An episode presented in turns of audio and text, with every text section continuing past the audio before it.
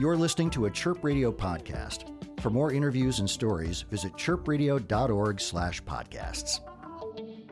Swimming in the rain, lightning, purple sky, I see you, walking up to the pool, holding my breath underwater, keeping my eyes open till I see you swim to me, then I'll kiss you, I got no shoes on, walking on sunburned pavement. This is Amanda Roscoe Mayo, and I am here at the Riviera in Chicago with Roberto Carlos Lang, who performs ambitious yet accessible music under the moniker Helado Negro. Hi. The first time I saw you live was shortly after I moved to Chicago in 2014. You performed at an art gallery at Mana Contemporary. There were what I can only describe as tinsel people. Tinsel mammals. Yes, I later learned that. They're called tinsel mammals. Thank you. And something about the lo-fi but impactful visual really lit me up. You're kind of moving away from that specific performance on this tour, though, right?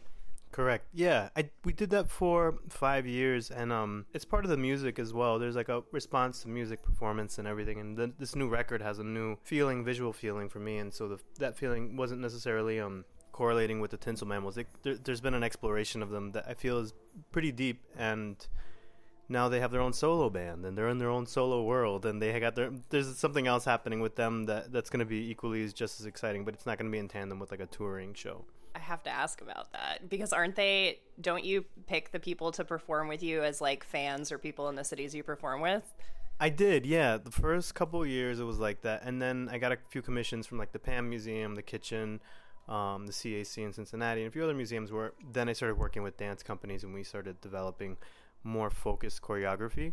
And then I got spoiled working with dancers, and so then I sought out just finding dancers, professional dancers, and it was great. That worked out in a whole new way where it expanded my mind with dance and community. What is the new sort of visual thing? What can people expect when they see you on tour now then? The new music, it's just got a different aesthetic, and so I'm working with two musicians on tour currently. A woman by the name Angela Morris. She's a composer. She plays violin and saxophone. She has a few different projects. She has one called Rally Day, and that's kind of her own compositional work that was on Gold Bolas, and she curates a lot of shows. There's a series she does in New York called Brackish, and she plays in lots of, she's an improviser, kind of in the improviser world, and then also Nathaniel Morgan, who's a saxophonist and an improviser, and also is a recording engineer and mixes a lot of records as well, so they're both on the road with me.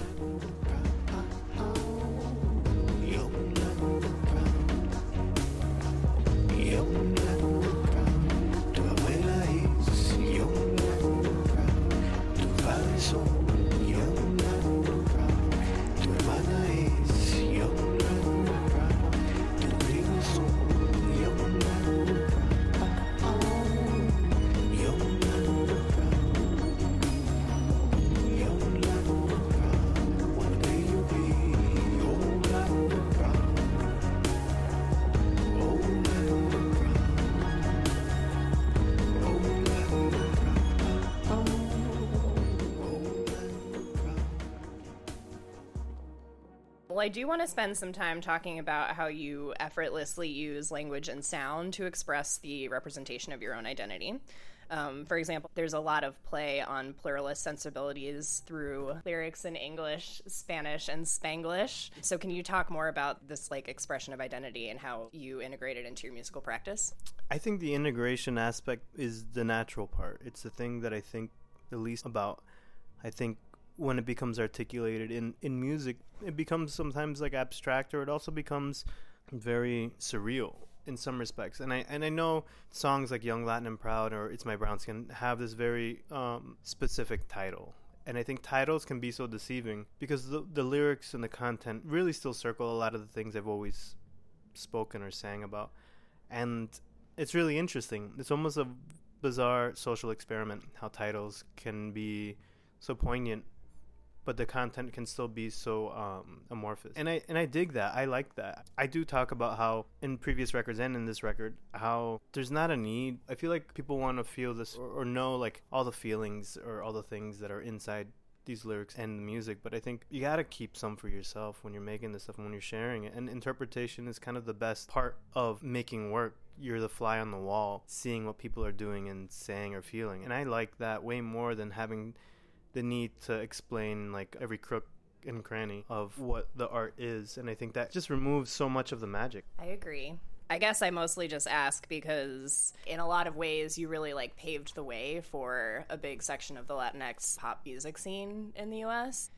I'll answer that. And I don't know what you were thinking, but I think it's not something that I'm conscious of. And I know the work that I've done. I think the most important thing about folks who do identify as Latinx, the most important thing is that they're doing the thing that they want to do by identifying themselves the way they want to in their own expression. And I think that is the most important thing. And I think in terms of literal work, like either touring or whatever kind of work that I've done in the past, I mean, I know there's moments where I've like played shows at venues and people are like, oh, whoa, there's, you know, it's actually happened to me. I remember one time I played at the Empty Bottle and someone's like, man, this is maybe the most, you know, for lack of a better word, I'm sure for the person, they said something like diverse crowd, you know? And I mean, I think what they meant was like the most brown people they had seen in this place, you know? And it wasn't a comment to me. It was a comment to a friend of mine who was playing with me that he had told me he had heard. And I was like, okay. And I think that's kind of like the greatest thing. And it's also like the thing that I've noticed that promoters are like, oh, we should really be getting these bands in town, you know, or whatever.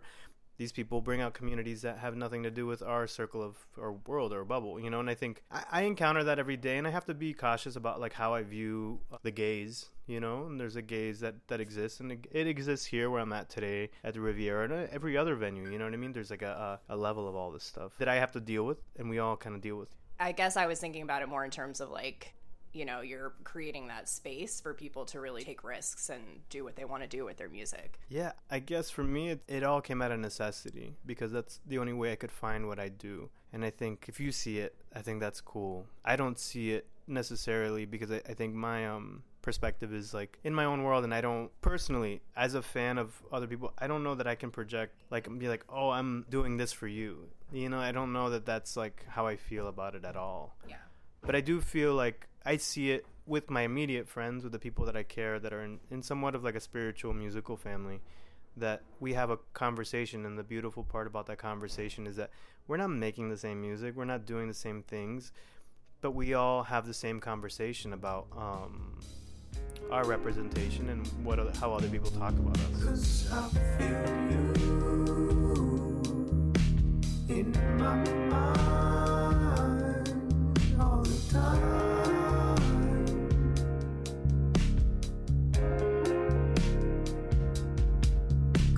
I see you in my hands every day.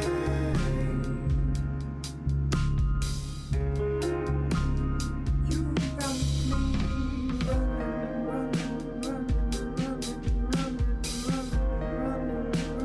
just like you.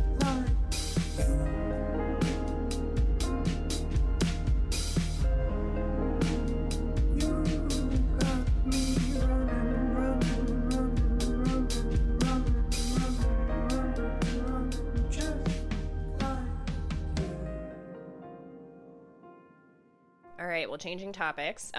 So you were just named United States of Artists Fellow for 2019, in addition to being awarded a grant from Foundation for Contemporary Arts, which is a huge deal. So I just want to congratulate you on that. Thank you. So I know that art and performance have also just like always been a part of what you do with your music as well. So I think it's really great that they're honoring you for that. Thank you. Yeah, I feel honored. Has that always just been like, because you have an art degree, right? Yeah, I went to school for computer art, meaning like animation and visual work with computers. And I've always consistently done that, and I've worked with different people doing sculptures and sound sculptures and performance and however I can find it to integrate it with my own work, just like the Tinsel Mammals, which is a collaboration with my wife, Christy Sword. Just these different things, I think it's something that I'm interested in. Well, you did just participate in Pitchfork's Midwinter, which happened at the Art Institute of Chicago, and you created a sound piece called Me, Universe, and You, which is all one word, Field Recordings A. which was installed in the American Folk Art Gallery. Were you given the option to choose the space that you wanted to respond to? I might remember this wrong. I believe they gave me a couple of choices, and I chose that one. And it was just like either a broad response or like talk about a piece or respond to a piece. And I kind of chose this environmental, abstract, impressionistic idea of like making us some kind of fantasy world where all of these objects and paintings and sculptures and art have a conversation in their own language that we're kind of like somehow through the sound ears stepped into like an alternate dimension that could hear that only in that moment, in that instant. How do you feel about how it turned out? I love the piece, and I think it's always fun. I really love making these long format pieces, which is like, it was like a 20-minute piece. I'm hoping we can kind of share it in a public way. All right, I've got one last question for you. Is the Helado Negro hotline still alive? It is. I think people call it here and there, and I think it's really sweet. There's things on there that are funny and weird. Can you explain what it is? I have like multiple exercises of tapping into creative processes for myself to kind of like jog different memories or muscle memories. And one of them was creating this hotline, telling people to call and just leave sounds. And it was wonderful. There was moments where like I would just hear people listening to things and sharing it. And it was cool. There's, and then people send poems and people play an instrument. It was cool. What's the number if our listeners want to call? I don't know it off the top of my head, but if you go to my SoundCloud page, I think it's on there. Yeah, it is. Okay. I'll put it in the little description so people can find it on our website. Cool. Thank you so much for sitting and chatting with me. Thank you. The name of my new record is called This Is How You Smile, and it's coming out on Revenge International. Brilliant. Great. Well, this has been Amanda Roscoe Mayo at the Riviera with Roberto Carlos Lang of Helado Negro. Let me be. Please won't please. Blush now. They can't know. Lifelong history shows that round won't go, round just glows. If you like what you heard, you can subscribe wherever you get your podcasts. Chirp Radio. Hear what's next.